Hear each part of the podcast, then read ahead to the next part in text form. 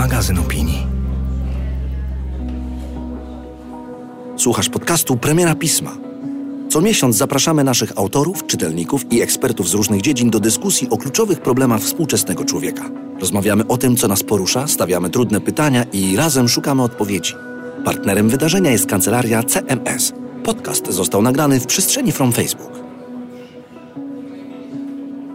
Szanowni Państwo, witam Państwa serdecznie. Nazywam się Piotr Nesterowicz, jestem wydawcą e, miesięcznika Pismo, magazyn opinii. Witam Państwa na premierze Pisma, czy naszym comiesięcznym spotkaniu, które odbywamy tutaj w przestrzeni From Facebook, ale które równocześnie nagrywamy i udostępniam jako podcast, także e, dla tych znajomych i przyjaciół, którzy nie mieli okazji dotrzeć, to zachęcamy do tego, żeby posłuchać podcastu tydzień później e, w najbliższą środę. E, Partnerem premiery jest kancelaria CMS, e, a dzisiaj e, rozmawiamy o jedzeniu, więc ten mały wysiłek, przynajmniej dla mnie, jeśli chodzi o noszenie krzeseł, pewnie był korzystny, jeśli chodzi o zachowanie e, linii, ale będziemy starali się mówić właśnie o tym, jak jemy, co jemy i co to znaczy e, i co to mówi o nas e, wszystkich. E, Naszą rozmowę dzisiaj poprowadzi, jak zawsze, Justyna Dżbik-Klugo i ona Państwu już przedstawi naszych gości. E, Ja tylko sobie pozwolę zachęcić Państwa do tego, żeby, jeżeli chcecie czytać więcej o e, chociażby jedzeniu i innych ważnych tematach, to zachęcam do e, czytania pisma, a najlepiej jeszcze prenumerowania pisma, e, czyli żeby wejść na magazyn pismo.pl i tam zamówić prenumeratę lub wesprzeć nas w inny sposób, bo pismo jest wydawane przez fundację i to jest projekt non-profit, jakby, czyli w dużej mierze zależy od wsparcia naszych sympatyków i darczyńców, więc każda pomoc, czy w postaci prenumeraty, czy darowizny, byłaby bardzo cenna. I to tyle z mojej strony i zapraszam do rozmowy. Dziękuję Piotrze, dobry wieczór drodzy Państwo, raz jeszcze bardzo gorąco i serdecznie i z całego serducha dziękuję Wam za to zamieszanie, które zrobiliście jeszcze przed naszą oficjalną transmisją. Kochani, dzisiejsza dyskusja, którą przygotowało dla Was pismo z okazji premiery lutowego numeru. Tutaj od razu wielkie brawa i ukłony dla autorki okładki, która naprawdę, ktoś napisał na Facebooku w komentarzach, że syci e, jej estetyczne w ogóle poczucie. Nie, McDonald's sycący poczucie estetyki to jest niezłe wyzwanie. Klaudyna Karczewska jest autorką okładki Bierzcie i jedzcie, a nasza dzisiejsza debata, dyskusja nosi tytuł Powiedz mi, co jesz, a powiem ci, kim jesteś. Ja bym chyba to nawet rozszerzyła, a powiem Ci, czy jesteś dobrym człowiekiem. Bo dzisiaj razem z naszymi gośćmi zastanowimy się nad tym, jak to się stało, że jedzenie stało się religią, stało się testem na człowieczeństwo. Tak pisze jeden z autorów e, w tym numerze pisma, Wojciech Nowicki. Jedzenie nie tylko określa zapatrywania polityczne, bywa testem na człowieczeństwo, a zwykłe lubię czy nie lubię od dawna już nie wystarcza. Jeszcze przy okazji ogromnie Wam polecam mnóstwo tekstów około jedzeniowych, które są w tym numerze. Poza okładką, poza za tekstem Wojciecha Nowickiego jest wspaniałe dziennikarskie śledztwo Mirka Wlekłego. Jeden z chyba lepszych reportaży w ogóle ostatnich lat na temat tego, jak te różne mity jedzeniowe są właśnie prawdziwe, czy są tylko mitami. No ale też będziemy szukać razem odpowiedzi na pytanie, czy prawdziwy Polak może nie jeść mięsa. Takie pytanie również w tym piśmie znajdziecie. A kto będzie dzisiaj dyskutował? Wspaniali, przepiękni, uśmiechnięci, smakowici, doskonali nasi goście którzy siedzą po mojej lewicy, a po waszej prawicy, to już wedle życzenia, też tego może nie ustalajmy politycznie. Doktor Magdalena Tomaszewska-Bolałek, kulturoznawczyni, orientalistka i kierowniczka Food Studies na Uniwersytecie SWPS. I to jest moment, kiedy robimy dla niej wielki hałas. Dzień dobry. Obok Magdy dietetyk lub dietetyczka, to już wedle uznania, chociaż dla Kasi bardziej dietetyk, trenerka żywienia, autorka książki Dieta i trening, jak zdrowo budować siłę i wytrzymałość, absolutny harpagan, jeśli chodzi o wypowiedzi medialne na temat żywienia. Jeśli ktoś z Was ma jakieś problemy, to po dzisiejszej debacie Kasia będzie udzielała bezpłatnych porad dietetycznych. Kasia Biłołus, słuchajcie, wielkie brawa. I w towarzystwie swojej uroczej rodziny, która tutaj się przechadza po bokach, mistrz kulinarnych przyjemności, kucharz, osobowość medialna, człowiek z wielką pasją do żywienia, do gotowania, do mądrego, świadomego podchodzenia do tego tematu. Absolwent Le Cordon Bleu w Londynie i wielu różnych innych kursów, szkoleń, bardzo długo można by wymieniać. Jaśku, ja mam takie trzy, trzy godziny przygotowane na przedstawianie ciebie. Autor książki Sprytna kuchnia, czyli kulinarna ekonomia. Jasiek Kurań, drodzy Państwo, wielkie brawa.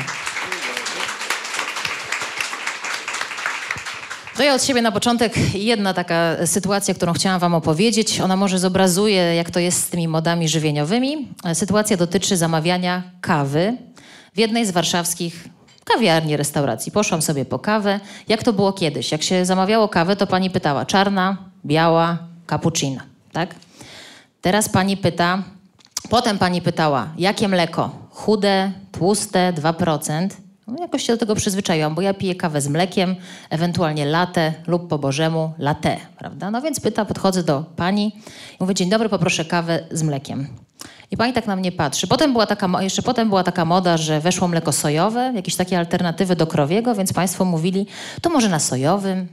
Mówiłam, nie, no, dziękuję. No więc teraz było to całkiem niedawno, wchodzę do kawiarni, modne miejsce, mówię, dzień dobry, poproszę kawę. A pani mówi, rozumiem, że na mleku sojowym. Było to dla niej oczywiste, że tym mlekiem normalnym, standardowym nie jest mleko krowie. Mleko krowie już nie jest mlekiem zwykłym, tylko jest tym mlekiem, ja tak to trochę odebrałam. Powiedziałam, nie, przepraszam, bo ja bym chciała na krowim.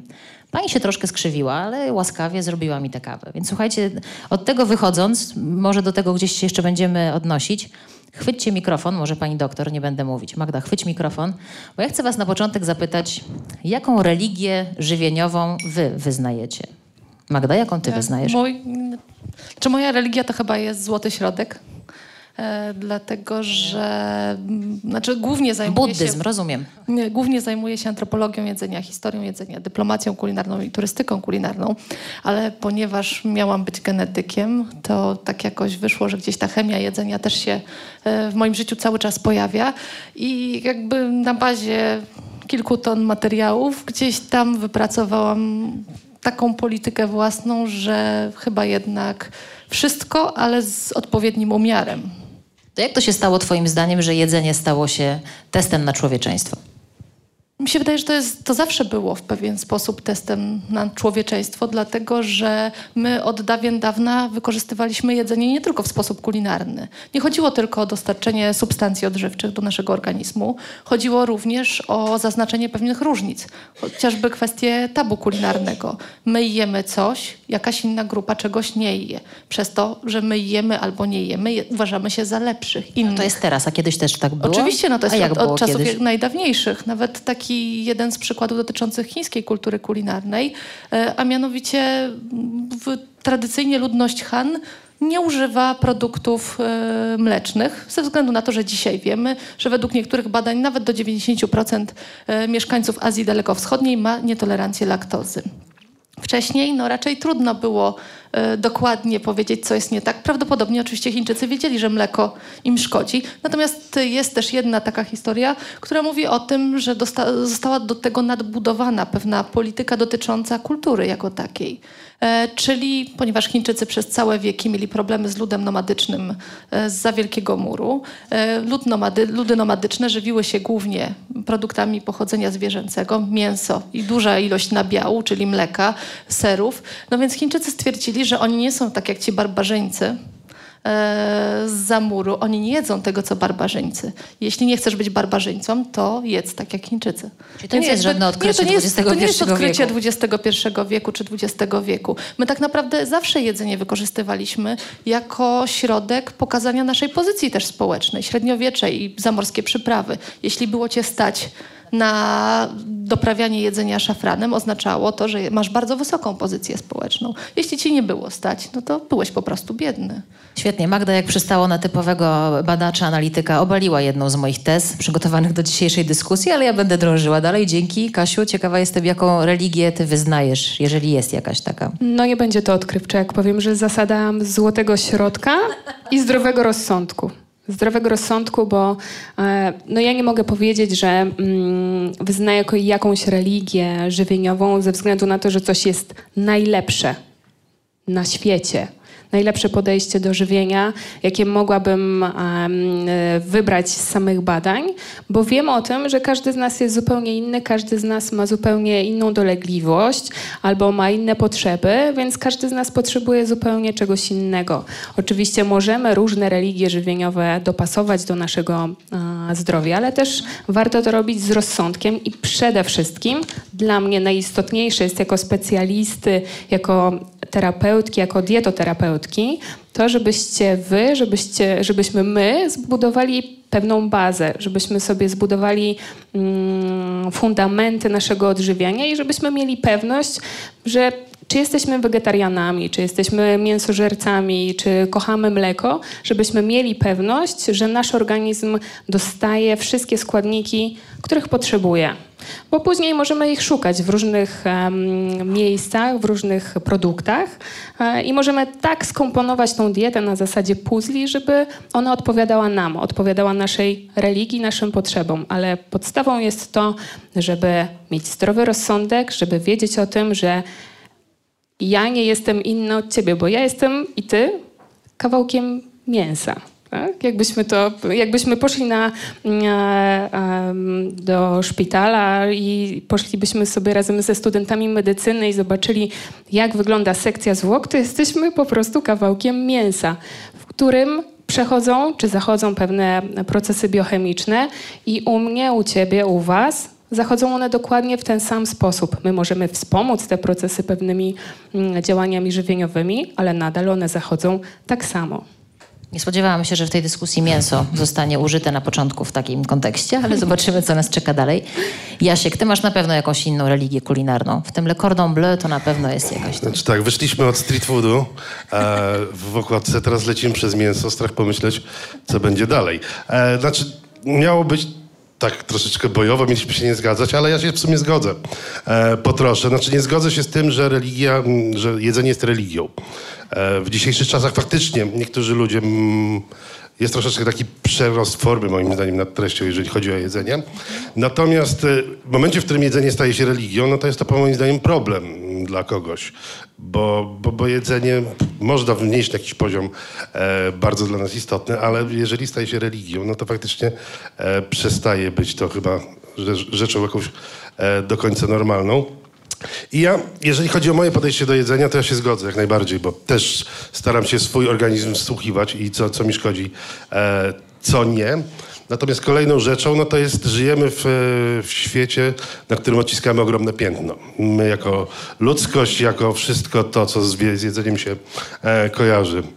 Tak, synku? E, to jest syn Jaśka. Jeżeli się będzie pojawiał na scenie, to wiadomo, że po prostu... Ja wiem, że ty masz duże, duże parcie, ale... E, odciskamy bardzo duże piętno na, na, na środowisku, na wszystkim, co jest związane z jedzeniem. Na kolana, no dobrze, chodź na kolana. E, kolejna debata pisma będzie o tym, jak żywić dzieci. okay. To jest bardzo ciężki przypadek akurat. E, w każdym razie odciskamy straszne piętno, produkując żywność, uprawiając czy hodując. I no, żyjemy w takich czasach, że człowiek, jeżeli jest w miarę inteligentną jednostką, to jest świadomy, e, z czym to się wszystko wiąże, e, kojarzy, kto na tym cierpi, kto na tym zyskuje. I myślę, że oprócz zdrowia bardzo istotnym elementem jest to, e, co my jako konsument końcowy, do czego doprowadzamy pośrednio i bezpośrednio. No właśnie, to jest absolutny clue tego, o czym pisze pismo w tym numerze i to jest to, przy czym się na pewno zatrzymamy. To może zajmijmy się tym mięsem, które tutaj Kasia przywołała w kontekście oczywiście takim dosyć ciekawym, lekko absurdalnym, ale zapytajmy o to mięso. Temat niejednoznaczny, temat złożony. Jeden z tekstów napisany przez Tada Frenda ma taki fragment. Pożądamy mięsa, ponieważ kojarzy nam się z bogactwem i panowaniem nad innymi ludźmi i przyrodą. Delektujemy się nim dlatego, że historia nauczyła nas myśleć o wegetarianach jak o wymoczkach, dziwakach i świętoszkach. A teraz chyba trochę jest tak, że wegetarianie myślą o tych, którzy jedzą mięso, jako o tych złych, niedobrych, bo mięso jest produkowane przemysłowo, bo niszczy przez ten, przez ten system czy przez ten sposób klimat i to jest największe zło. Czy to mięso jest największym złem? Szkodzi nam czerwone mięso, badania, problemy z, ze zdrowiem, produkcja mięsa, problemy z ekosystemem, z przyrodą to może jednak jest taki złoty środek, że prawdziwy Polak nie powinien jeść mięsa. Historycznie? Czy, czy, znaczy, do, do Polaku za chwilę. e, spojrzymy na to od strony historycznej, my mamy, jest pewy, pewne nieporozumienie dotyczące spożycia mięsa. No dzisiaj według badań wiemy, że statystyczny Polak zjada około 70 kg mięsa per capita. To znaczy, że e, niemowlęta i osoby starsze i wegetarianie, czyli pewnie ktoś, kto je mięso, to je dużo więcej niż 70 kg e, rocznie. I my mamy takie wyobrażenie, że my te mięso w takiej ilości od dziada, pradziada jemy. Zresztą nawet obraz czasów barbarzyńskich bardzo często jest przedstawiany, na pewno kojarzą Państwo taki komiks Asterix i Obelix. Tam każdy dzień się kończył wielką ucztą i każdy z Galów przed sobą miał jednego dzika. Co jest technicznie e, niemożliwe, dlatego że dzisiaj według badań e, kości wiemy, że w owych czasach ludzie z reguły nie dojadali. Ludzie jeszcze nie dojadali na początku XX wieku w wielu krajach, e, które dzisiaj uważamy za kraje, kraje wysoko rozwinięte, więc tak naprawdę to jest bardzo mylny obraz spożycia mięsa. Mięso przez wieki było symbolem luksusu, ale poza bardzo wąskimi warstwami, grupami uprzywilejowanymi, tak naprawdę nikt w Polsce nie jadł e, takiej ilości mięsa jak my dzisiaj.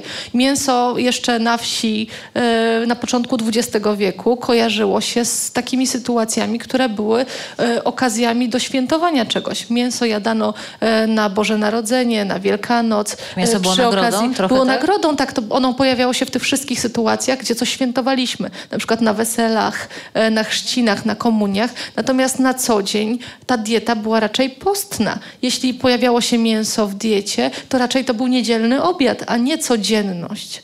Więc jakby historycznie to jak najbardziej mięso było w kulturze i ono było ważnym elementem, natomiast go nigdy nie było w takich ilościach. W wielu krajach natomiast ciągle mięso jest synonimem luksusu.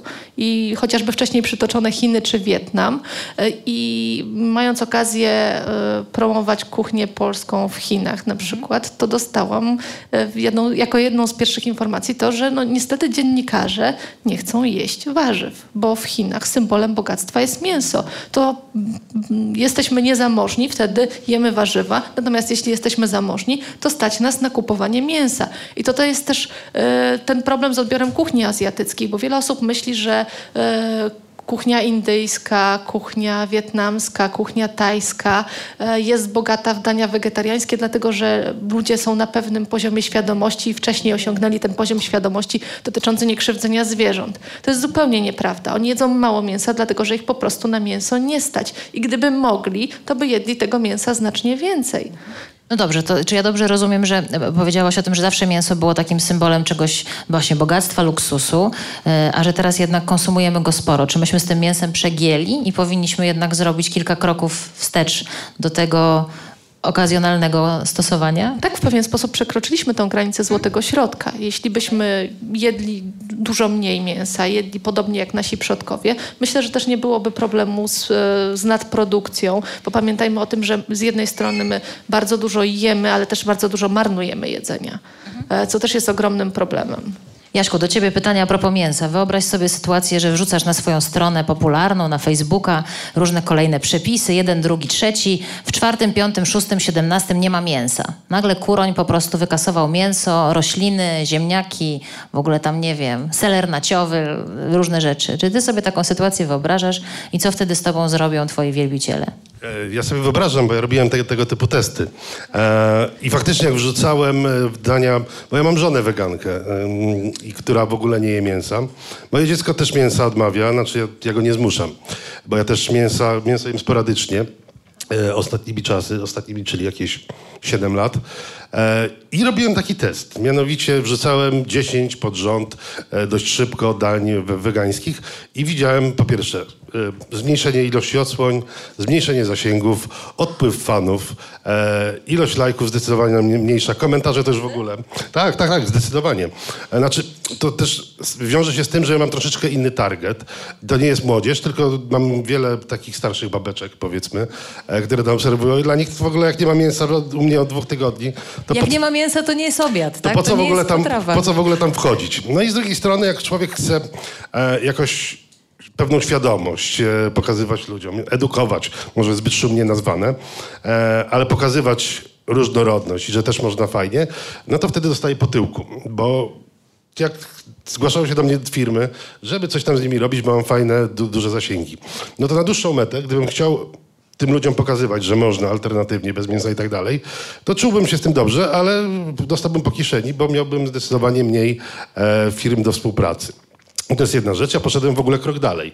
Mianowicie pojechałem w Polskę i e, przez cały rok, jak miałem pokazy, to robiłem to w ten sposób, że miałem tylko jedno danie z mięsem, e, a dwa były wegańskie. I my Żyjemy w takiej bańce troszeczkę w warszawskiej, wielkomiejskiej.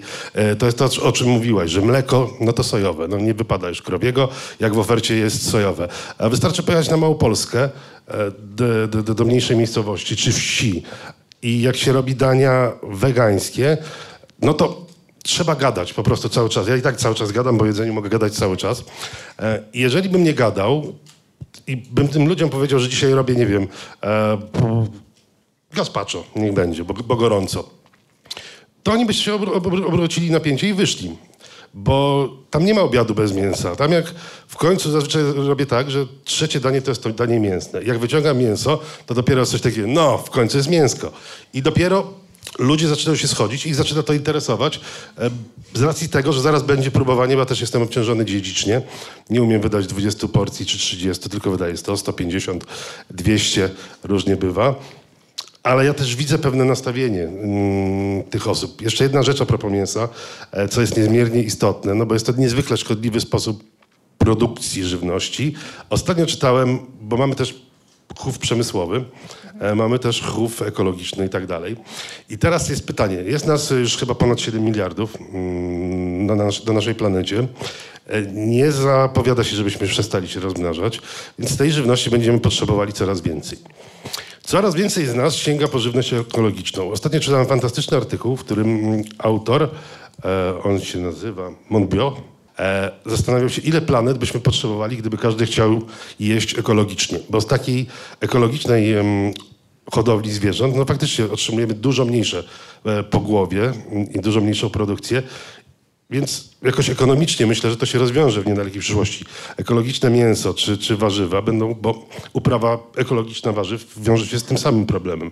Mianowicie połać ziemi jest ta sama, ale mm, zbiory z, te, z, tego kawałka ziemi są dużo mniejsze. E, więc to jest też pe pewnego rodzaju kolejny etyczny nasz dylemat, czy e, będziemy mieli tyle miejsca, żeby nas wszystkich wyżywić i czy i będziemy musieli przestać się, e, przestać się rozmnażać, bo to, to, to, to w ogóle jest fascynujące, bo też nie patrzymy pod tym, nie, nie patrzymy tylko pod kątem żywienia, ale też e, populacji. No właśnie, ten dzięki Jaśku bardzo za ten wątek również produkcji przemysłowej. W piśmie w jednym z tekstów jest takie zdanie: odwrót od mięsa jak najbardziej, ale są takie miejsca na ziemi, gdzie nie da się uprawiać odpowiedniej ilości roślin i wtedy hodowla bydła bywa rozwiązaniem. Wątek tego ekożywienia i wątek ekohodowli to jest pewnie wątek, który rozwinie nam się w tej części debatowej i dyskusyjnej z Państwem. No ale Ciebie, Kasia, chciałam zapytać o coś takiego. Czy Tobie się zdarzyło komuś zalecić dietę mięsną? Jako wskazaną dla zdrowia.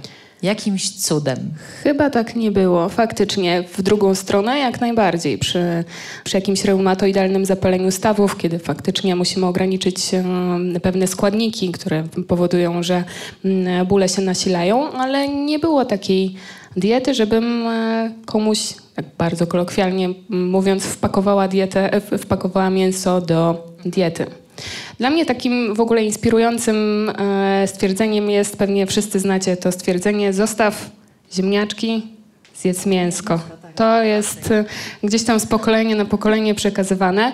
Też mam wrażenie, że to mm, mm, może to wynika z tych czasów, w których żyliśmy, z tego, że mięso było ograniczane. Tak, i było ograniczane, było na kartki i nasze babcie gdzieś tam zawsze walczyły o to mięso i wiedziały, że to mięso jest bardzo wartościowe i dlatego tak próbowały nam to mm, wepchać do samej diety, czy do codziennego odżywiania. No ale nie, no, mięso nie jest nam potrzebne. Chociaż ja jem mięso. Znaczy... Mięso nie jest nam potrzebne. No dobra, to teraz przychodzi do ciebie matka i mówi tak, to jest moje dziecko, chcę, żeby było weganinem. A ty mówisz świetnie. Generalnie według badań dieta wegetariańska, e, dobrze zbilansowana, e, nie szkodzi dzieciom. znaczy służy dzieciom. Wegańska, no już e, pojawiają się pewne problemy, bo jednak nie dostarcza się pewnych substancji, jak na przykład witamina B12, więc trzeba też mieć świadomość tego, że jeżeli fundujemy naszemu dziecku dietę wegańską, to od razu fundujemy mu suplementację. Jeżeli fundujemy suplementację, to my nie mamy świadomości, co jest w tych suplementach, bo uwierzcie mi, że część suplementów jest przebadana, a według jakiegoś raportu NIK z ostatniego dziesięciolecia suplementy diety są najbardziej zanieczyszczonymi e, produktami, które są sprzedawane. Tam się na przykład w odżywkach dla sportowców e, w kreatynie okazało się, że w większości dostępnych w Polsce produktów jest pochodna, która jest kancerogenna. I ci ludzie spożywają w bardzo dużych ilościach codziennie tą substancję. Czyli to jest tak, że mówisz, możemy nie jeść mięsa, ale są pewne ale jednak wciąż w tej Dokładnie sytuacji. tak. No. Każdy z nas jest inny, każdy, podkreślę to jeszcze raz, każdy z nas potrzebuje czegoś e, innego, innego podejścia. Musimy to wszystko sobie zbilansować.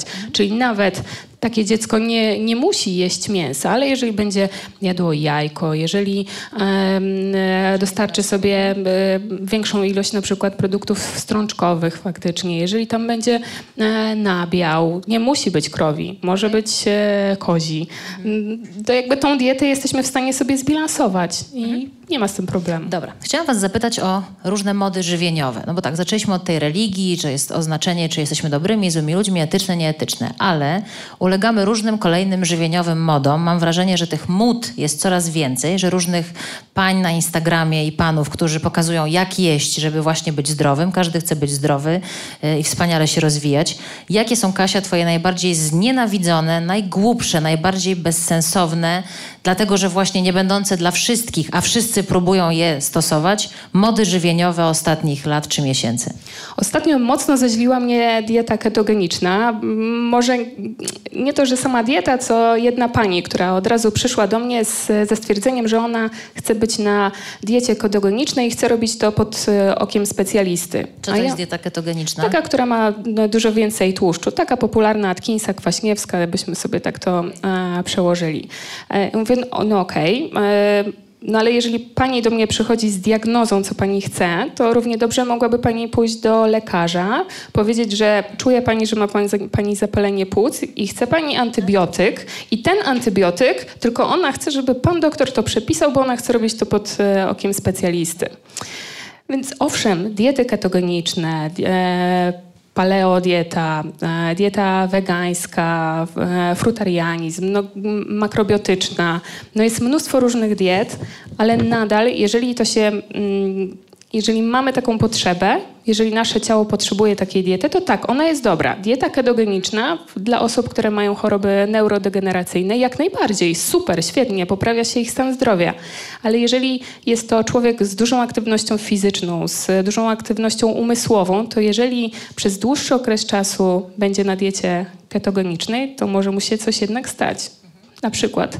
E, Roundup też był uznawany za cudowny środek na chwasty, tylko po jakimś czasie okazało się, że jednak jest e, kancerogenny. Nie wiem, czy widzisz, jak Magda się wyrywa do odpowiedzi na to pytanie. Ja zanim panie przekażą sobie mikrofon, opowiem wam taki szybki wtręt e, o te najbardziej takie znienawidzone mody, którym wszyscy ulegamy, zapominając właśnie, że każdy jest jednak unikatowy. E, bardzo dobra, znajoma internistka opowiadała mi o kobiecie, która do niej trafiła, żywiąc się tylko zielonymi warzywami. Ona się żywiła tylko zielonymi koktajlami. Dzwonili do niej z tej przychodni, że musi natychmiast się zgłosić, bo miała tak podwyższony bodajże potas, że groziło to jej jakimś, nie wiem, czy zawałem, czy jakąś taką sytuacją. Jak dostali jej wyniki, pani była w ogóle oburzona, że wiesz, ona się zdrowo odżywia, je zielone koktajle i żeby jej dali wszyscy święty spokój. Magda, twoje ulubione takie, mówię oczywiście z przekąsem, takie najbardziej znienawidzone mody. E, chyba mi się wydaje, że ogólnie wszystkie diety na odchudzanie jako takie z dietą no kopenhaską. O, kopenhaska dieta polega na, na tym, że jemy chyba, e, jeśli dobrze pamiętam, to była sałata, e, jajko na twardo, kawa i e, nie, nie, grejpfruta nie było i czasami był do, było dopuszczone mięso wołowe w niewielkich ilościach, 13 dni. Tam chyba było poniżej 600 kalorii dziennie, spektakularne efekty. Ile 600? Ja bym po prostu nie nie, wiem, czy nie dożyła 600 do było. 13 chyba. Jeszcze trochę ole, oliwy można było dolać do tej sałaty, żeby smakowała lepiej. E, I no, pewnie sok z tym coś tam, no, ale myślę, że jakby wartość kaloryczna tej diety pozostawiała wiele do życzenia. E, Czy w ogóle nie lubię diet odchudzających, dlatego że w szczególności to się odbija na, na kobietach. Najbardziej, Nie chociaż lubisz, teraz to się już zmienia. po prostu, no, więc nie masz tego E, problemu. niezbilansowana, E, ale jakby kwestia polega na tym, że my nie jesteśmy uczeni tego, żeby odżywiać się zdrowo. Nikt nam nie mówi o tym, że my powinniśmy jeść w ten czy inny sposób, dlatego żebyśmy byli zdrowi, żebyśmy potem na starość na przykład nie mieli problemów zdrowotnych. No jak nie jesteśmy uczeni, zjedz mięsko, zostaw ziemniaczki. No tak, ale z drugiej strony nie wiem, czy spojrzałaś, jak, e, jak działa cały marketing skierowany do kobiet. My zawsze. Od, znaczy my zawsze do jedzenia podchodzimy zadaniowo, bo tak, już na początku stycznia pojawia się na jakimś portalu reklama sezon bikini już za 6 miesięcy. E, potem e, odchudzamy się na własny ślub, na ślub koleżanki, na przyjęcie sylwestrowe, więc jakby my, w szczególności kobiety mam wrażenie, że nie odżywiają się zdrowo przez cały rok, nie myślą o tym w kontekście, że ja dbam o swoje ciało, jakby to, jak ono wygląda jest dodatkowym efektem tego, że jestem zdrowa, czuję się dobrze. Natomiast nie, my musimy konkretnie zmieścić się w ten rozmiar, zgubić Mhm. tyle kilogramów, jakby nie myśląc kompletnie o tym, co tak naprawdę fundujemy swojemu organizmowi. Ma to być zadanie, tak? Tak, to, jedzenie zadaniowe jest zadaniem, a Albo nie znaczy jest... odbieranie go, czy, czy, czy dodawanie go sobie właśnie wpływa, bo musimy się zmieścić w coś. Zdradzę wam takie kulisy przygotowania tej debaty. Koledzy z pisma wpisywali w Google jedzenie, hasło jedzenie i sprawdzali, co wyjdzie dalej. Tam były różne rzeczy, ale jednym z tych wątków było jedzenie jako nagroda lub kara. Ja się bardzo uśmiechnęłam, bo to jest taki często sto- sposób rodziców pod tytułem dostaniesz coś słodkiego w nagrodę lub karę, ale traktujemy to jedzenie jako przyrząd jakiś. Ale to jest Skojarzyłam z tym społecznie, zadaniem, tak? społecznie bardzo mocno zakorzenione, bo proszę zwrócić uwagę na to, że tak naprawdę to jest środek wyrazu wszelkich emocji, jedzenie. Jeśli jesteśmy smutni... No, przez żołądek do serca, kochani, Przez żołądek do serca, ale jeśli jesteśmy smutni, nawet taki motyw z amerykańskich filmów, no co robi kobieta, Jemy którą pożyczy, porzucił mężczyzna? No otwiera zamrażarkę i wyciąga co najmniej litrowe opakowanie lodów. Ale z drugiej strony co robimy, kiedy jesteśmy szczęśliwi? Przecież jak dostaniemy awans w pracy, czy jak nam się coś uda, to idziemy to opić i obieść bardzo często. Idziemy na uroczystą kolację. Więc tak naprawdę ten, ten, ta wymiana... Oczywiście możemy nagradzać siebie i innych. Możemy też karać właśnie poprzez niedawanie jedzenia. Ale z drugiej strony też pewne smaki w naszej kulturze są bardziej pożądane. I tutaj jest ten smak słodki, no bo nagradzamy się słodkim. No nikt nie, nie mówi, że będziesz grzeczny, dostaniesz... Krewetkę. Wiem, krewetkę, czy... Na, no nie wiem, czy gorzką, czy coś gorzkiego. Raczej Troszkę nagradzamy szpinaku. się tymi pożądanymi smakami. Dziękuję za wątek kobiecy. Poproszę o pierwiastek, pierwiastek męski w tej dyskusji. Jasiek, nawet nie tyle mody żywieniowe, ale różne mity, z którymi ty na swojej drodze, nawet podczas swojej kariery związanej z tymi kulinarnymi przyjemnościami, ile nie masz czasu na to, tak? Żeby wszystkie drażniące No, cię obalić. Jest tego, jest tego sporo. Znaczy, tutaj był pierwszy taki, że kuchnia staropolska to była taka kuchnia e, zastawna, sowita e, i właśnie mięsna. No ale to, to już sp- wspominaliśmy, że właściwie chłopstwo to mięso je od, od święta wzięło i, i to jest taki jeden z mitów. Jeszcze chciałem wrócić do, e, do tych takich e, diet koszmarków. Dla mnie absolutnym takim koszmarem to był dukan e, po którym siadały nerki i po prostu okazywało się, że do jakichś stanów ag- agonalnych doprowadzała ta dieta. I straszny był boom na nią. I myślę, że ona ogromne szkody porządziła. I faktycznie coś jest, że kobiety mają tak, że zadaniowo i... Bo jak nawet są suplementy, które po- pomagają zrzucać boczki, czy jakieś inne idiotyczne hasła, e, albo tłuszcz e, szybciej rozkładać, to faktycznie właściwie wszędzie grają kobiety i rozmawiają kobiety między sobą. E, także i jeszcze zahaczę o poprzedni, o poprzedni wątek, mianowicie troszeczkę jest tak, że faktycznie mamy wiele osób na Instagramie i Facebooku i tak dalej, e, gdzie mamy dwie znane trenerki w Polsce, które też e, dziwne jakieś e, mają swoje tendencje. I to faktycznie chyba zaczyna być troszeczkę religią wtedy. Jeżeli obkładanie dziecka smalcem gęsim, e, czy nie pamiętam, no było dużo, dużo takich ciekawych rzeczy. E, no ale to chociażby ko- kompletna eliminacja glutenu bez żadnych podstaw. To też jest bez dla mnie jakaś glutenu. kpina. Mm, się uczepiłem jednej akurat, a drugiej za specjalnie nie znam, więc, e, więc jest to niepokojące, że nie mamy takiej świadomości, że po prostu łykamy, brzydko mówiąc, to co, e, to, co, to, co jest nam serwowane i promowane, bo wychodzi na to, tak mi się wydaje przynajmniej, że osoby, które kierują się e, e, osobami, które nie są w tym temacie mocne, czyli w temacie dietetyki bardziej niż jedzenia, e, no to nie mają pewnej świadomości elementarnej i, i dlatego dają się mamić. Także tutaj. A jakie było pytanie, przepraszam? Pytałam cię trochę o to też, ale cudownie, no, odpowiedziałeś na pytanie to przy okazji. Pytam nie tyle o diety, ile bardziej o różne mity. Powiedziałeś bardzo ciekawie o tym, że jeździłeś w Polskę, że jeździsz, masz warsztaty. Najdziwniejsze, najbardziej zaskakujące, powtarzane twierdzenia o jedzeniu, o żywieniu, o smakołykach, z którymi się spotkałeś. Wiesz co, to musiałbym się zastanowić. Muszę to sobie przesiać, bo jest kilka takich mocnych, e, które się po, po, po, powtarzają. Bo to jest na takiej zasadzie, na przykład, nie wiem, kotleta schabowego. Jak jest schab, e, to zazwyczaj jest tak, że on ma taki mały kawałek jeszcze, który jest, e, tak, zupełnie inny, inny kawałek i kształt. No i jedna z legend jest taka, że e, dziewczyna nie wiedziała, dlaczego mm, Dlaczego? Ale jej mama zawsze odkrajała ten kawałek. No i później poszła do mamy i się pyta, mamo, dlaczego ten kawałek odkrajałaś? A wiesz co, nawet nie wiem, musimy pójść do babci. No poszły do babci, babcią i wiecie co, dziewczyny, po prostu y, y, przed wojną miałem taki małe talerze, że mi się kotlet nie mieścił, dlatego odkrajałam. E, a tutaj już całe teorie e, a propos tego. Także ja się muszę zastanowić, bo tego jest faktycznie takich... Nie Słuchaj, brzydko, to, to, brzydko to mówić, czas- ale... Dobrze, powolutku. Jak coś się pojawi, to powiedz. Wyskoczy wtedy jak królik z kapelusza. To teraz, drodzy, powiedzieliście już o tym, że e, no, trochę powytykaliśmy, powiedzieliście o tych dietach koszmarkach. To teraz powiedzcie nam, zagubionym, którzy mają duże wymagania. Mamy duże wymagania dzisiaj. Chcemy jeść pro, nie powiem proekologicznie, ale z myślą o naszej planecie, świadomie. Chcemy się tak żywić. Chcemy żywić się zdrowo dla siebie. Chcemy się żywić no, mądrze. Co to tak naprawdę znaczy? Co mamy robić? Jak, ma, jak żyć? Nie, ale Jasieka, ty nie oddawaj mikrofonu, ty się nie wymiguj od tej odpowiedzi. Bo to jest najważniejsze pytanie dzisiejszej debaty. Ja to z przyjemnością. To small talk. pierwsza osoba może e, mówić, co chce e, i wyciąga innym wątki, które, które mogą poruszyć. T- ja poniekąd troszeczkę napi- liznąłem ten temat w swojej książce, która już była wydana 5 lat temu, dość dawno. E, I wtedy ta świadomość, ona jest galop, galopująca, bo my coraz bardziej i coraz więcej coraz więcej informacji a propos naszej planety, naszego wpływu i tak dalej się pojawia, co mnie niezmiernie cieszy. Natomiast e, no, powinniśmy się skupić na pewno ślad, e, ślad węglowy. Jest to bardzo istotna rzecz, która się pojawia. Co za tym idzie od razu lokalność. Wiadomo, że wszystko to, co mamy u sąsiada za płotem, właściwie nie, nikogo na szaber żaden nie, nie, nie namawiam, ale Zostało to zerwane w optymalnym dla siebie, albo samo spadło, e, w optymalnym dla siebie okresie. Jest naj, najsmaczniejsze, najtańsze. Mm, Jeszcze też wrócę, jedna rzecz, o której e, wspominałyście, to jest to, że inaczej, powiem to w ten sposób. Mięso jest strasznie tanie. Mięso jest strasznie tanie. Tak. I, I łatwe i szybkie, bo wystarczy rzucić na patelachę i mamy e, na naj, najprostszym poziomie. Jeżeli człowiek ma kilka marketów koło siebie i jest zaopatrzony w gazetki, to przez cały rok może kupować łopatkę wieprzową za 6 zł, czy tam za 7, 6,99 za kilogram.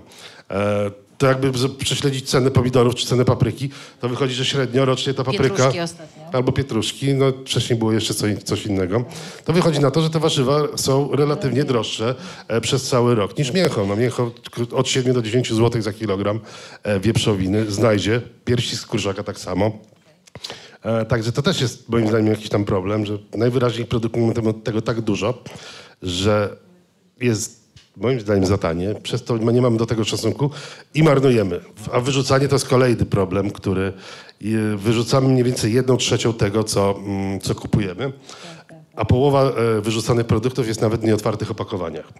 Więc to jest dramatyczne, że nie wiem jak teraz, ale kilka lat temu e, ilość śmieci, które produkowaliśmy, niez- niez- niezjedzonego jedzenia, była w stanie zapełnić e, nawet ponad dach e, stadion narodowy. Także jest to ogromna ilość i, i to jest kolejna rzecz gospodarstwa domowe. Bo wszystkim się też wydaje, że bo mamy oczywiście producentów, mamy logistykę, czyli ten ła- łańcuch, sklepy i konsumentów. I wszystkim się wydaje, że konsumenci to tak, nie no to ile z 10%, pewnie w tych sklepach wywalają. Okazuje się, że chyba 70% y, żywności wywalają sami konsumenci, bo nie wiedzą jak przechowywać, nie sprawdzają e, terminów przydatności do spożycia mm, i tak dalej. Także tutaj to jest kolejna rzecz. No, powinniśmy czytać masło kokosowe, znaczy olej kokosowy, wiadomo, orangutany. E, ciasteczka Oreo, tak samo orangutany. Także e, jak człowiek usiądzie, i moim zdaniem to nie jest jakaś wiedza nie do przebrnięcia, że trzeba siedzieć tydzień nad tym i czytać, tylko każdego dnia wystarczy poczytać 15, 20, 30 minut. Dobre źródło, tak, bo też już mamy też. No też właśnie, i teraz rzecz. to z tym pytaniem Ja już Kasi. się zamykam, oddaję. Nie, myślę, że jeszcze się otworzysz. Mam jedno pytanie a propos twojego taty, zresztą z tego numeru pisma. E, e, to taki cytat może bardziej, ale nie Kasia, całkiem teraz e, wracając do tego wątku, em, dobre źródło. Jak się nie pogubić w tych różnych marketingowych zagrywkach? No bo to wiesz, czytamy, że eko super, ale okazuje się, że wcale tak nie do końca, tak? Że tutaj ta trenerka robi tak, więc ja też tak chcę, że to wszystko jednak za tym stoją jakieś pieniądze, ktoś za, na tym zarabia, że my jemy w taki, a nie inny sposób. No to jak to ziarno od plew oddzielić? Smutne jest to, że mm, dostajemy też takie informacje od samych rolników, którzy mówią, że e, normalne jedzenie jest nawożone w ciągu dnia, a ekologiczne jedzenie jest nawożone w nocy. Więc oni sami o tym mówią, więc zupełnie możemy być mm, totalnie rozchwiani i sama ja nie mam pewności, czy kupując e, tą soczewicę albo to mięso dla swojego dziecka, e, czy kupuję dobrze. No możesz tylko mieć swój własny ogródek przydomowy. To No tak, ale znowu mam ogródek, a sąsiad podlewa go randapem. I co?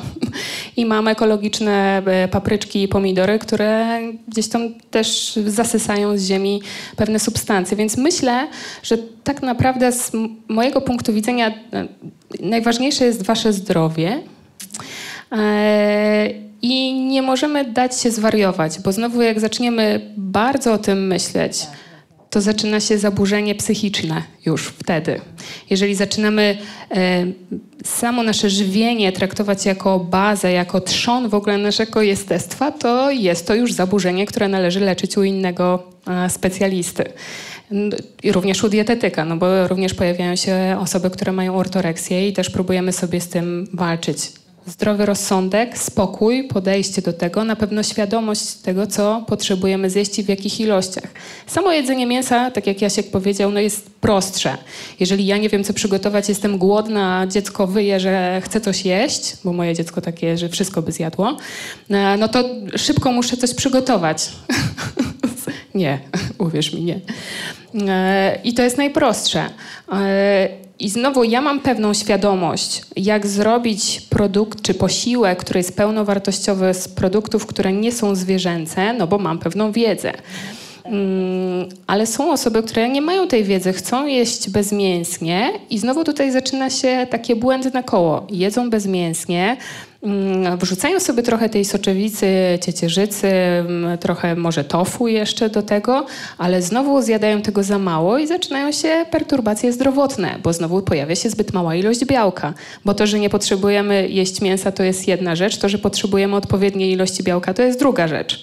Wiadomo, się miałaś udzielić prostej odpowiedzi, a nie tutaj piętrzyć problemy, no na. Boga. Spokój tylko może nas uratować. Świadomość, faktycznie, czytanie etykiet.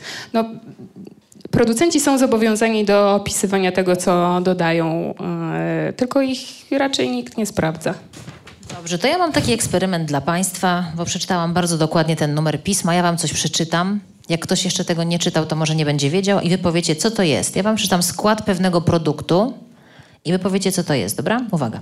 Woda, oleje roślinne, cukry, skrobia, karoten, tokoferol E306, ryboflawina E110, nikotynamid, kwas pantonenowy, biotyna, kwas foliowy, kwas askorbinowy E300, kwas stearynowy E600, E- E570, jeszcze pan kwas jabłkowy E296, kwas szczawiowy, kwas salicylowy, sód, potas, magnez, cynk. Co to może być, słuchajcie?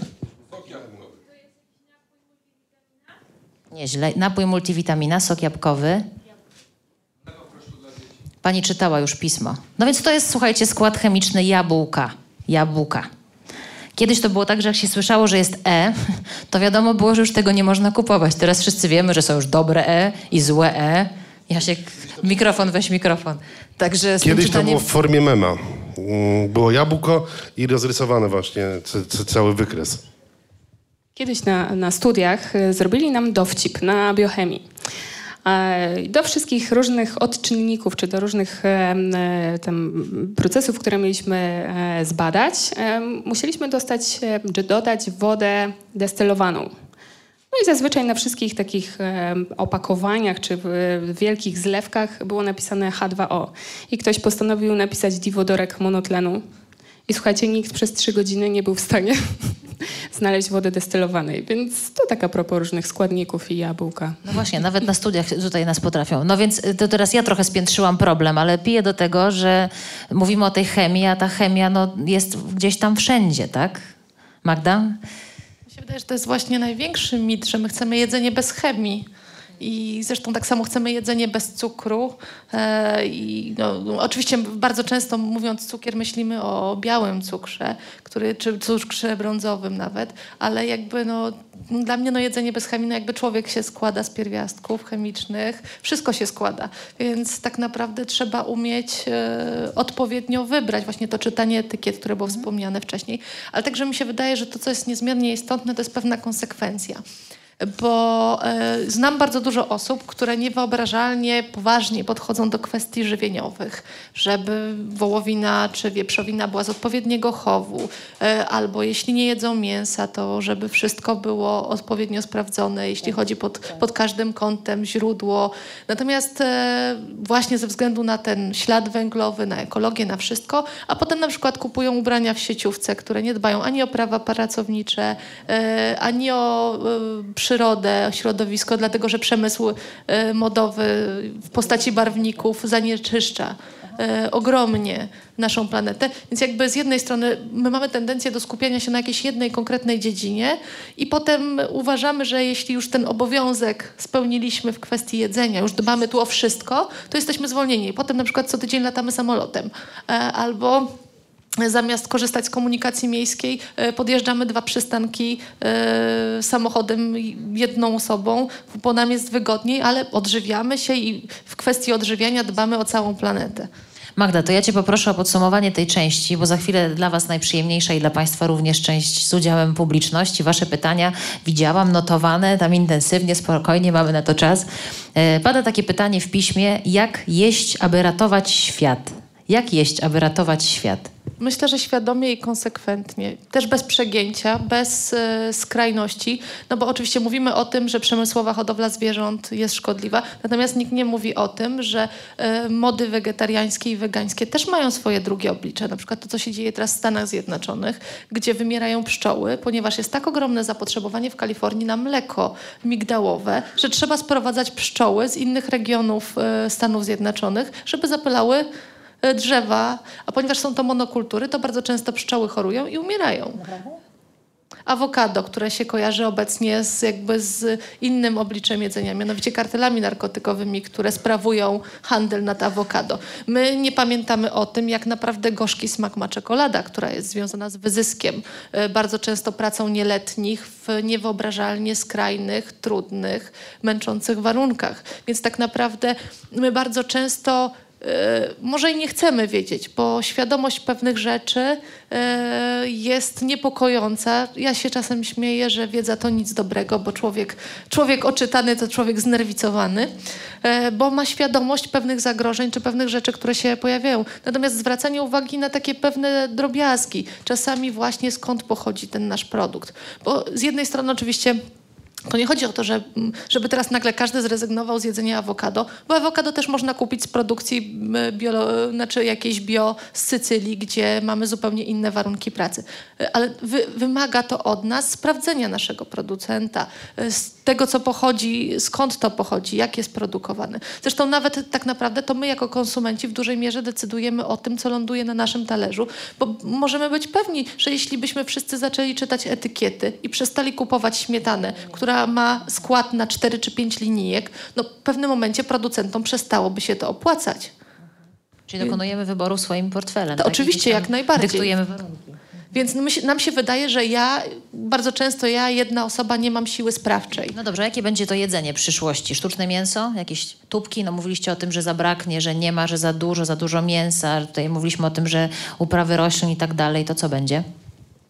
Znaczy ja myślę, że nie będzie tubek, nie będzie pastylek, bo już e, w latach 60. mieliśmy, e, wizja XXI wieku była taka, że mieszkamy na Marsie, na Księżycu i właśnie jemy pastylki. Ani nie polecieliśmy jeszcze na Marsa, ani nie jemy pastylek. E, myślę, że będzie większa świadomość, bo to na pewno nas zmusi do przewartościowania naszego sposobu odżywiania. Na pewno będą wyższe ceny co w pewien sposób może wpłynąć na konsumpcję. A też pamiętajmy o tym, że my jako konsumenci zjadamy dużo więcej niż tak naprawdę potrzebujemy to też nie ta nadprodukcja wynika nie tylko z naszego faktycznego zapotrzebowania, tylko w pewien sposób z naszej zachłanności. My teraz wiemy, że możemy. Mamy ochotę, idziemy do sklepu. Nawet kwestia tych słodyczy. Kiedyś słodycze też pojawiały się e, na specjalne okazje. Dzisiaj idziemy do sklepu i mamy dwie wielkie szafy e, wyłożone od góry do dołu wszelkiego rodzaju czekoladkami i tak naprawdę nie jesteśmy w stanie nawet zjeść tyle, na ile możemy sobie pozwolić finansowo. To też taki element tego, jak w ogóle ten nasz system więcej, więcej jedzenie się w to wpisuje. Drodzy Państwo, na ten moment Was poproszę o gromkie brawa dla gości. Magda Tomaszewska-Bolałek, Katarzyna Bilołus, Jan Kuroń. E, proszę weźcie, kochani, ten mikrofon. Podzielimy się jednym, jednym naszym mikrofonem z Państwem. Tutaj widzę już pierwsze pytanie w drugim rzędzie. Kto ma ochotę pytać, niech macha wysoko dłońmi, jakimiś czekoladami, które macie w torbach poukrywane. Dobry wieczór, ja się nazywam Olga Biczel i mam pytanie do pani doktor. Wspomniała pani na początku dyskusji o mm, historycznych y, aspektach, jeśli chodzi o odżywianie i mam takie pytanie, czy naukowcy obliczyli bądź oszacowali w jakiś sposób, ile kalorii przyjmowali ludzie kilka wieków temu, powiedzmy, czy w starożytności? To jest pierwsze moje pytanie. I wiadomo, że oczywiście mniej niż w tej chwili. E, I wspomniała też pani, że mm, my jemy za dużo, a tamci ludzie nie dojadali jakoś funkcjonowali. Równocześnie mówi się nam, że diety, które są za bardzo restrykcyjne, dostarczają za mało kalorii, są właściwie dietami głodowymi, rujnują nasze zdrowie, a nasi przodkowie jednak najprawdopodobniej tak żyli. I gdzie tu jest prawda? Dziękuję. Znaczy tak naprawdę musimy zdać sobie sprawę z kilku rzeczy. Pierwsza to jest taka, że właśnie z tego historycznego podejścia bardzo trudno nam jest powiedzieć, ile mogli ludzie przyjmować e, dokładnie kalorii, ale na przykład wiemy po badaniach kości, że mieli bardzo duże niedobory różnych składników odżywczych. E, z drugiej strony wychodząc, my szukamy tych ludzi, którzy żyją najdłużej na świecie. No i od wielu lat prowadzone są badania, ta czołówka, jeśli chodzi, kto, kto na Ziemi żyje najdłużej, z reguły w pierwszej trójce są Japończycy. E, no i tak zaczęto patrzeć na tą mapę, gdzie ludzie żyją bardzo długo, no i pokazało się na przykład właśnie Okinawa, Japonia, e, pokazał się Kaukaz, pokazała się jakaś wioska w Bułgarii. No i zaczęto analizować produkty spożywcze, które są spożywane w tych regionach i okazało się, że za wiele ich nic nic nie łączy. No bo mieszkańcy Okinały nie jedzą produktów mlecznych, a natomiast Bułgarzy z małej wioski, czy, czy ludzie w, gdzieś tam na Zakaukaziu, no to bazują na jogurcie i na wszystkim. Co się okazało? Że tak naprawdę kluczem nie była e, nie były konkretne produkty, tylko ilość spożywanych kalorii, która nie przekraczała 1700 kalorii dziennie. E, więc jakby tutaj te, ta nasza długowieczność może być zapisana tak naprawdę nie w tym, co dokładnie jemy, ale w tym, jaką ilość produktów kaloryczną przyjmujemy. No wiadomo też oczywiście te, te wszystkie składniki mineralne, to też jest bardzo istotne. Wiemy, że nasi przodkowie raczej ich nie dostarczali, ale też była inna długość średnia życia. E, jeśli chodzi o... My, my, lubimy myśleć o tym, że, że nie wiem, że dawniej ludzie żyli bardzo długo, a te średnie wieku w, czas, w, dawnych czasach były no, zatrważające. Nie wiem, czy dobrze pamiętam, ale w jakimś tekście poświęconym starożytnemu Rzymowi wydaje mi się, że średnia długość życia w Rzymie to było około 30 lat. Więc proszę to zestawić z tym, co mamy dziś. E, więc na przykład no, bardzo śmieszne jest to, jak ktoś na przykład mówi, że dieta paleo była wyjątkowo zdrowa, bo ludzie żyli długo i dobrze. No, nie żyli długo, więc e, tutaj nie mam... Wiadomo, że oczywiście był inny rozwój medycyny też. E, tak naprawdę tych, tych składowych części było bardzo dużo, ale na pewno wiemy, że ludzie dawniej nie dojadali. A ile dokładnie kalorii, to niestety tak łatwo nie jest nam to oszacować. Słuchajcie, 1700, ja idę w to. 1700, to jest moje nowe wyzwanie. Jeszcze słowo od Kasi. tak z, z poradni dietetycznej. Okazuje się, że większość osób, która przychodzi teraz z problemami z nadwagą i z otyłością, tak naprawdę zjada zbyt małą ilość kalorii. Dlaczego tak się dzieje? A, dlatego, że po pierwsze, my nie jesteśmy matematyką, czyli jak od pięciu odejmiemy sobie trzy, to do końca nie jesteśmy dwa, bo to jest e, biochemia i fizjologia. E, czyli gdzieś tam nasz organizm to kompensuje, ale dlaczego tak się dzieje? Bo znowu jesteśmy atakowani różnego rodzaju informacjami, że żeby jeść zdrowo, musimy jeść mniej, nie możemy jeść węglowodanów, bo one szkodzą, a jak jemy węglowodany, to na pewno nie z mięsem, bo wtedy już zupełnie nam druga głowa urośnie. E, I nagle tak duża ilość informacji powoduje, że my mamy totalną rozterkę e, w głowie i zaczynamy mocno kroić to, co zjadamy i Oczywiście nasz organizm ma pewien bufor naszej głupoty, naszego działania. I zazwyczaj ten bufor wykorzystuje się w okolicach 40-50 roku życia, kiedy pojawiają się różnego rodzaju dolegliwości. E, ale no, jesteśmy w stanie skompensować nasze działania, ale tak naprawdę musimy pamiętać o tym, żeby dostarczać naszemu ciału to, czego potrzebujemy. Czyli sprawdźmy sobie, jaki jest nasz poziom podstawowej przemiany materii, ile potrzebujemy białka, dobrze sobie to przeliczmy, nie bierzmy informacji z, e, fora, e, z, for, z forum, z forum for e, dla kulturystów, bo tamte ilości są zupełnie zaburzone.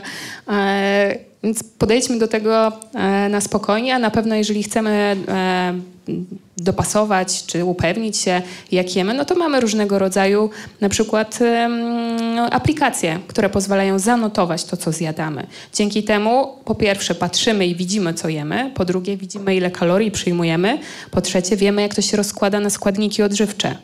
Bo kalorie to nie jest najistotniejsza rzecz. Kaloria to jest wynik dodawania białka, tłuszczu i węglowodanów. Od tego wychodzimy. Dopiero to nam się zlicza na kalorie. Drodzy Państwo, no ja na Was liczę, no nie wiem. No właśnie, bardzo proszę, mamy tutaj kolejne pytanie.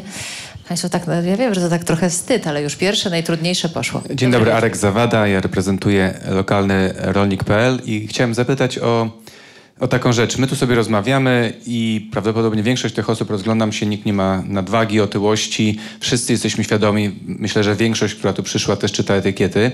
I pytanie jest, yy, ale jak z tą resztą? To znaczy, wracając do mięsa poniżej 10 zł, wracając do tego, że śmietana ma y, 4 linijki czy 5 linijek składu, to są wszystko tańsze produkty niż te, które są wyprodukowane przy zachowaniu dobrostanu zwierząt lub ewentualnie są bardzo zdrowe, bo wiadomo, że te ekologiczne uprawy są około 25% mniej efektywne od konwencjonalnych. Więc pytanie jest takie, czy y, to zależy tylko od y, osób takich jak Państwo, y, od influencerów i szerzeniu tej wiedzy, czy żeby to się rozlało dużo szerzej, potrzebne są jakieś systemowe zmiany, wiem, regulacje, zabranianie czegoś i tak dalej. Czy to w ogóle jest możliwe? Bo w tej chwili my decydujemy swoim portfelem, ale money talks at the end, tak? Czyli po prostu jest tak, że tańsze wypiera droższe, tak? Y, ekologiczne cały czas jest droższe. I czy, czy my nie zostajemy w niszy w tym światopoglądzie i w, w tej świadomości? Dziękuję. No, z mojego punktu widzenia jest tak, że niestety e, będzie tak, że e, jednak ludzie będą kupować tańsze rzeczy. Szczególnie ci, którzy nie mają na to pieniędzy. My mamy prawdopodobnie wszyscy tutaj pewną e, czy pozycję, czy na tyle możemy sobie pozwolić na to, żeby kupować, wybierać produkty, które są jednak troszeczkę droższe, ale są ludzie, którzy po prostu nie mają na to pieniędzy i mieć ich nie będą. E, I oni z założenia, mimo tego, że na przykład mają posturę e, dużo, dużo większą, mimo tego, że mają nadprogramowe kilogramy, oni są niedożywieni, tak czy inaczej. E, myślę, że nie ma takiej siły na to, żeby takie produkty nie były na naszym na pewno produkty będą, ale jakby tutaj mm, wydaje mi się, że kwestia jest po pierwsze edukacji ogólnej, a czegoś takiego w polskiej szkole na przykład nie ma. My nie mamy informacji o, o odżywianiu jako takim. Znaczy oczywiście na biologii jest układ pokarmowy, natomiast nie ma takich podstawowych informacji do tego, yy, czy takich, które mówiłyby o tym, jak, yy, jak powinien się zdrowo i dobrze odżywiać człowiek.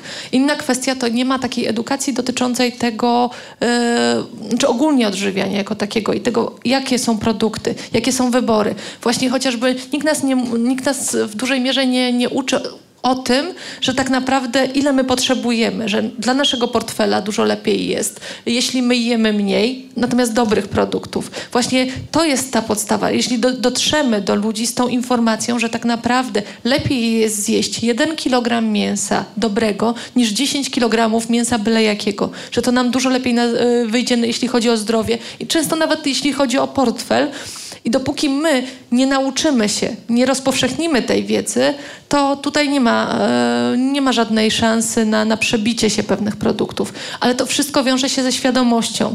Musi być dostęp do edukacji, musi być dostęp do pewnej wiedzy.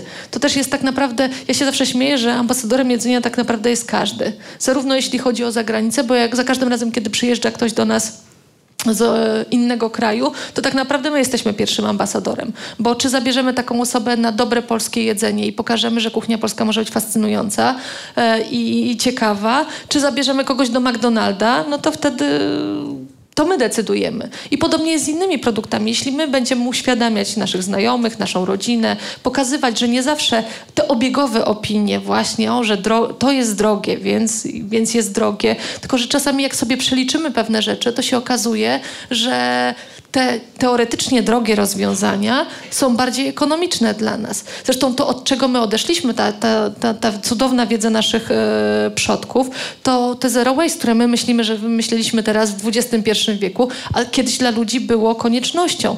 E, myślę, że nawet taka prosta rzecz, jakby w szkołach były takie zajęcia z prowadzenia domu.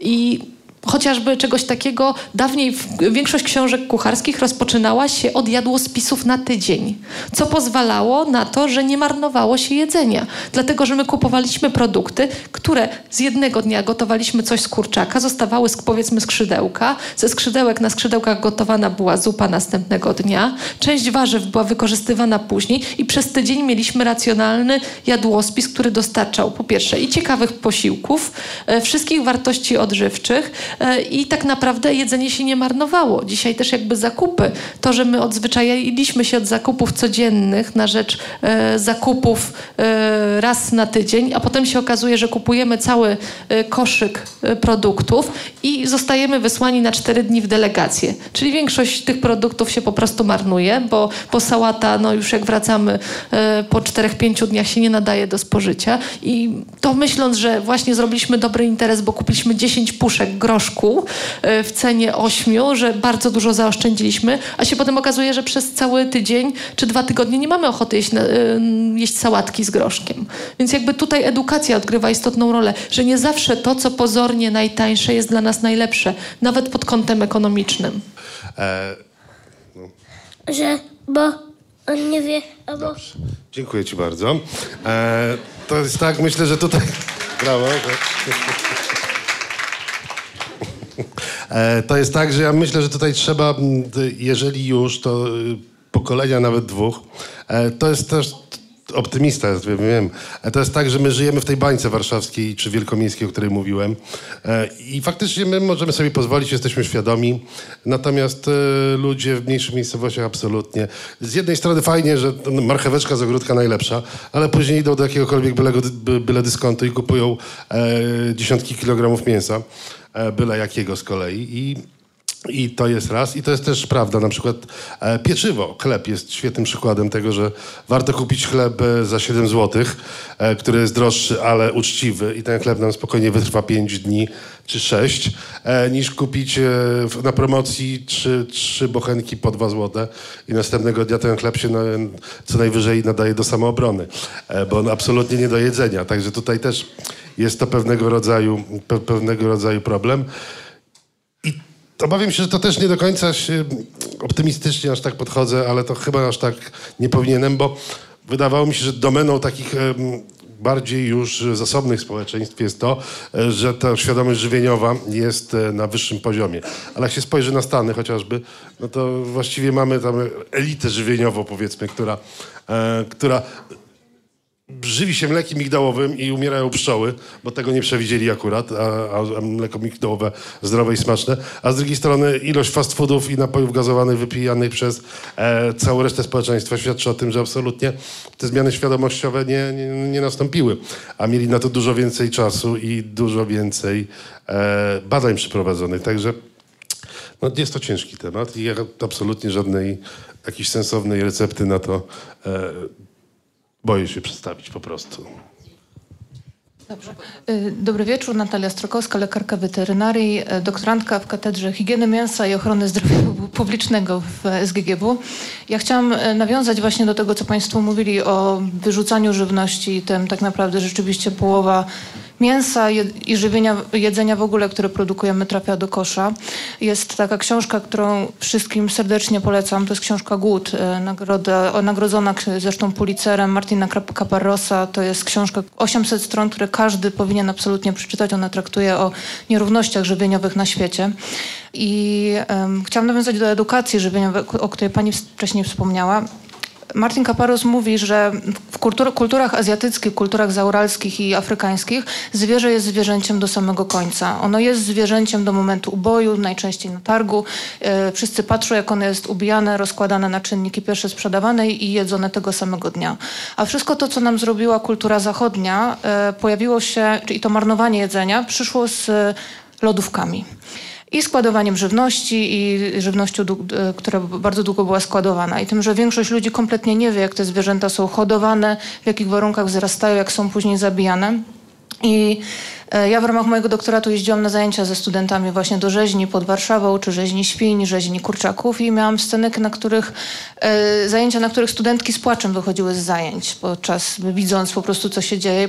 I coraz więcej młodych lekarzy weterynarii jest weganami z tego względu, że my mamy po prostu z tym do czynienia na studiach. My wiemy, widzimy, E, I zadajemy sobie to pytanie i szukamy po prostu prawdy. Natomiast nadal jest to często niepopularne w kontrze z tym, co jest przekazywane nam na studiach, przez, bo większość studiów to jest właśnie higiena produkcji.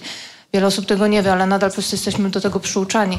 Więc jeżeli mielibyśmy edukować, taka jest moja też e, taka rada, to jak najmłodsze dzieci, żeby jednak na- to, co się dzieje w Skandynawii, żeby to dziecko zabrać, pokazać, jak wygląda śmierć zwierzęcia, jak, jak ono jest e, przygotowane do, do jakie ma życie.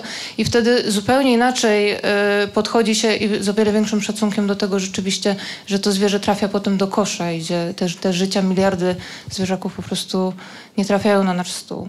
Więc e, tyle chciałam powiedzieć.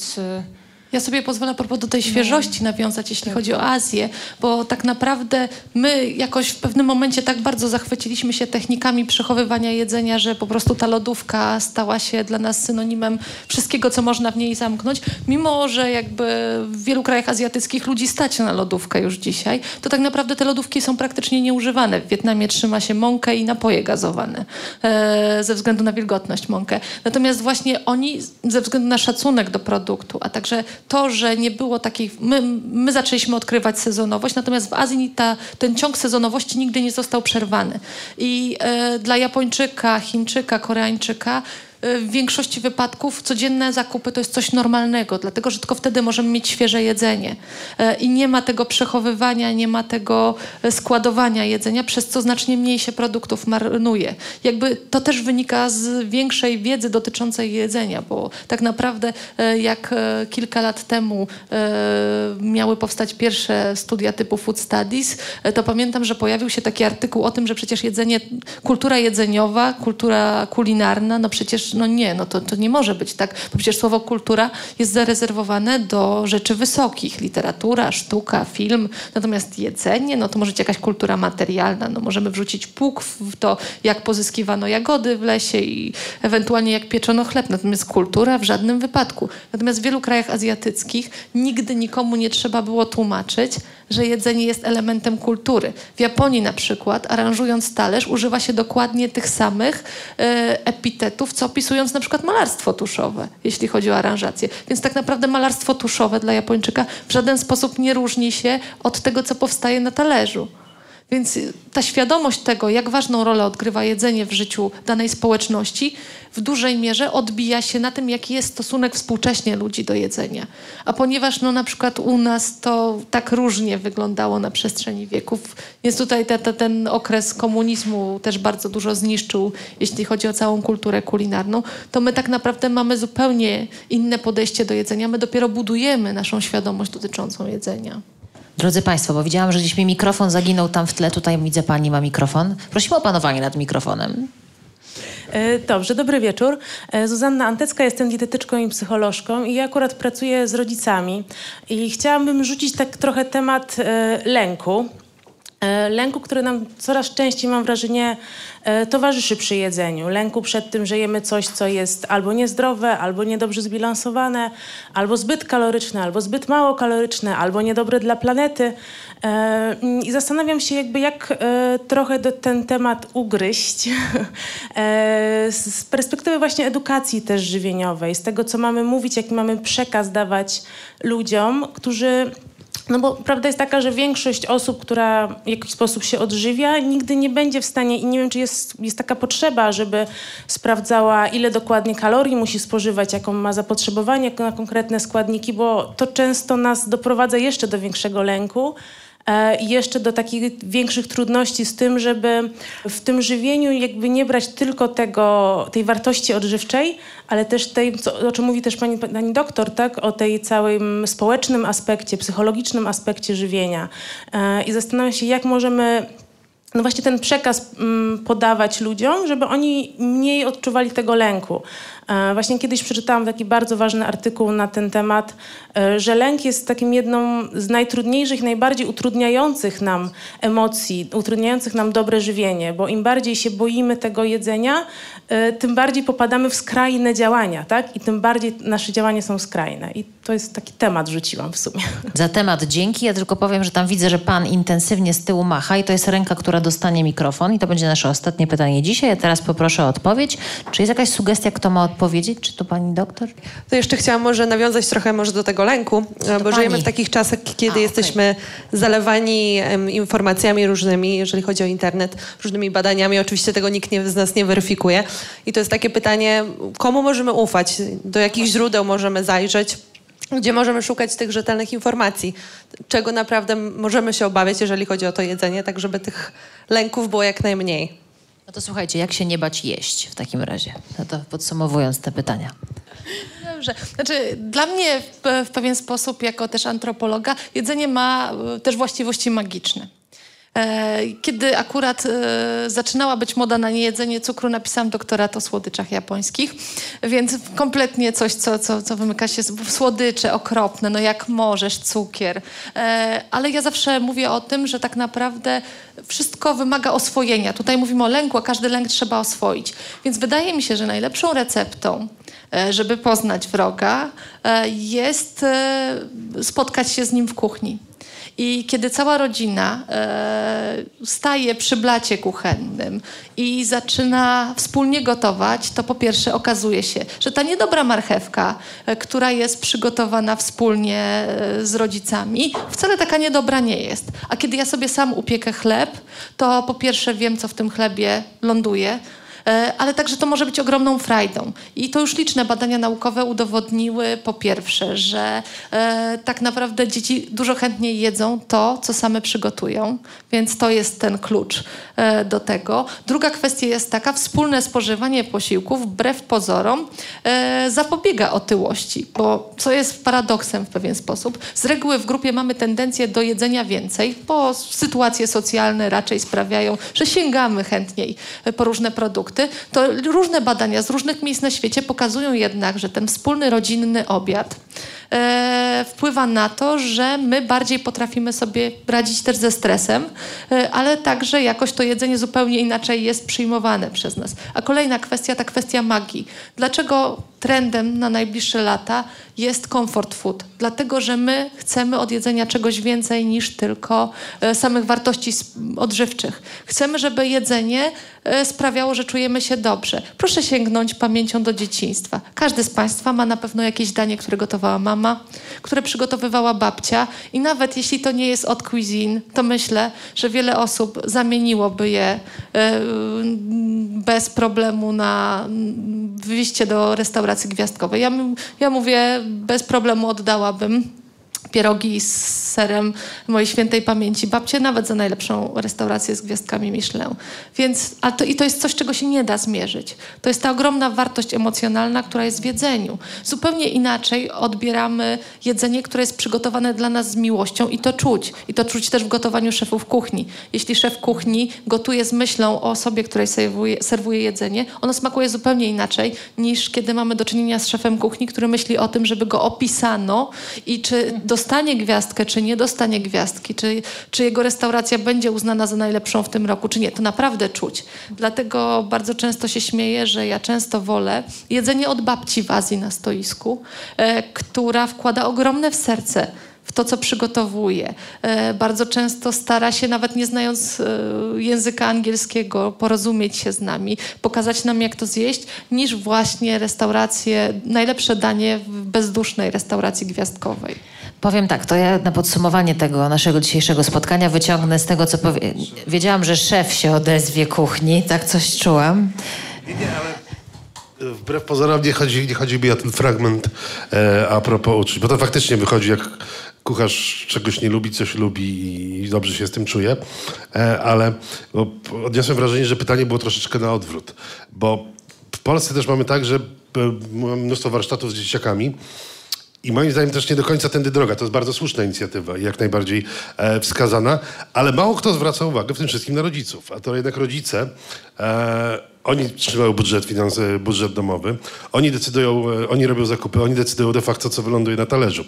E, I faktycznie ci rodzice bardzo często są targani wątpliwościami i wy, wydaje mi się, że tutaj um, oni jak są bombardowani taką ilością, to wtedy oni są spanikowani, czy oni nie szkodzą tego, temu dziecku, e, czy czegoś nie jest za dużo, czegoś nie jest za mało. Także fajnie, dobrze, że szkolimy dzieci i faktycznie tak, też się zgodzę, że mamy takie swoje klasyki, które, które mamy jakąś tam pamięć smaku nasza e, i my do niej wracamy. Natomiast tutaj rodzice wychowani często w latach 70., 80., 90., zaczynają być w takiej matni, bo po prostu jest tyle informacji amerykańscy uczeni mówią, że kawa jest dobra, za tydzień, że kawa jest zła.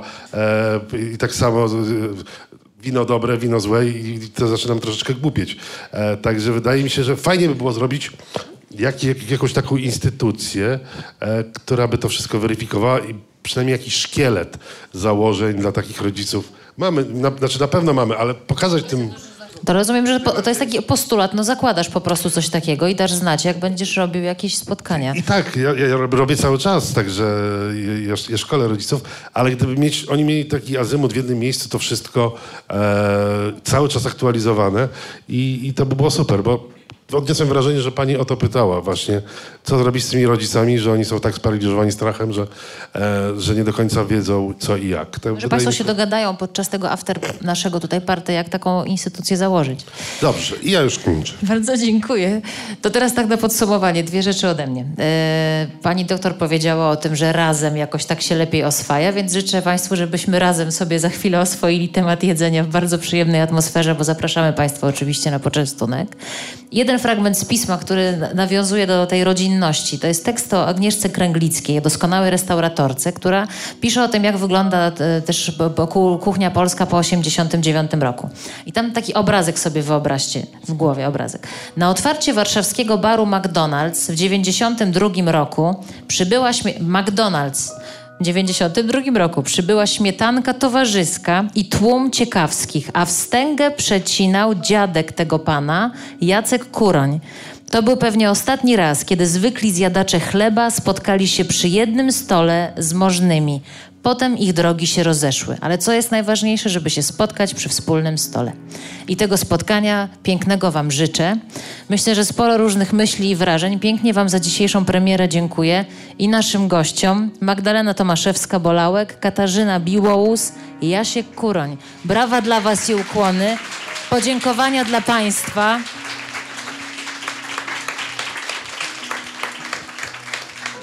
Dziękujemy za udział młodemu pokoleniu przyszłych restauratorów i szefów kuchni, czyli synowi Jaśka. Drodzy Państwo, do zobaczenia, do usłyszenia na kolejnej premierze i wspaniałej lektury pisma Wam życzę smacznego. Do miłego zobaczenia. Więcej materiałów znajdziesz na stronie miesięcznika Pismo, magazyn opinii pod adresem magazynpismo.pl.